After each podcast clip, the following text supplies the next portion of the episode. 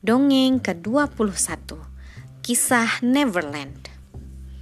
Saat itu, malam musim salju yang dingin Dan John serta Michael tidak bisa tidur. Mereka naik ke tempat tidur kakak mereka, Wendy. Oh, ayo berceritalah pada kami Wendy, seru Michael. Ya, cerita Peter Pan John menimpali. Tentu, kata Wendy Pernahkah aku bercerita tentang Peter Pan yang mengalahkan Kapten Hook yang jahat? Ya, Michael berseru penuh semangat. Dan kami ingin mendengarnya lagi. Wendy tertawa dan memulai ceritanya.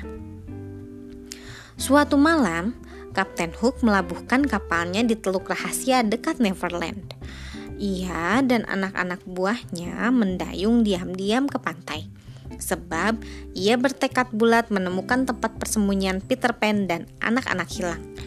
Kapten Hook membenci Peter Pan karena bocah itu membuntungkan tangannya dalam duel dan menyerahkannya pada buaya besar.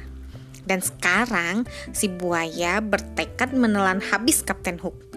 Tapi untunglah bagi Kapten Hook, si buaya juga menelan jam jadi, bajak laut itu selalu tahu lebih dulu kehadiran si buaya karena suara jam berdetik. Untung bagi Peter Pan, lanjut Wendy. Teman kesayangannya, Tinker Bell, mengetahui rencana jahat Kapten Hook. Ia terbang mendatangi Peter dan memperingatkannya bahwa bajak laut tersebut akan datang. Oh, Peter tertawa.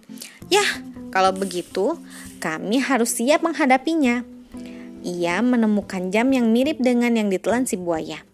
Ia bersiul ke antara pepohonan, dan sekelompok teman monyetnya pun bermunculan. Ini ada mainan baru untuk kalian. Peter memberitahu monyet-monyet tersebut. Kemudian, ia dan anak-anak hilang cepat-cepat pergi ke persembunyian. Ketika Hook datang ke tempat terbuka itu, hal pertama yang didengarnya adalah suara jam berdetik. Suara itu seperti mendatanginya dari segala arah. Monyet-monyet senang sekali. Mereka melemparkan jam ke sana kemari dan mengendap-endap di belakang Hook. Karena dicekam kengerian, Hook dan para anak buahnya lari kembali ke perahu dan mendayung seperti orang gila menuju kapal. Tepat pada saat itu, orang tua anak-anak Darling datang untuk mengecek keadaan mereka. Kau tidak menceritakan kisah-kisah hayalan tentang Peter Pan lagi kan Wendy? Tanya ayah mereka. Peter Pan memang ada ayah, teriak anak-anak. Kami tahu.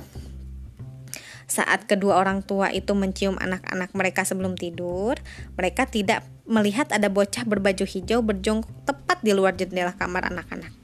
Ia tadi mendengarkan cerita itu dan akan kembali lagi segera. Sekian. Terima kasih telah mendengarkan. Selamat malam.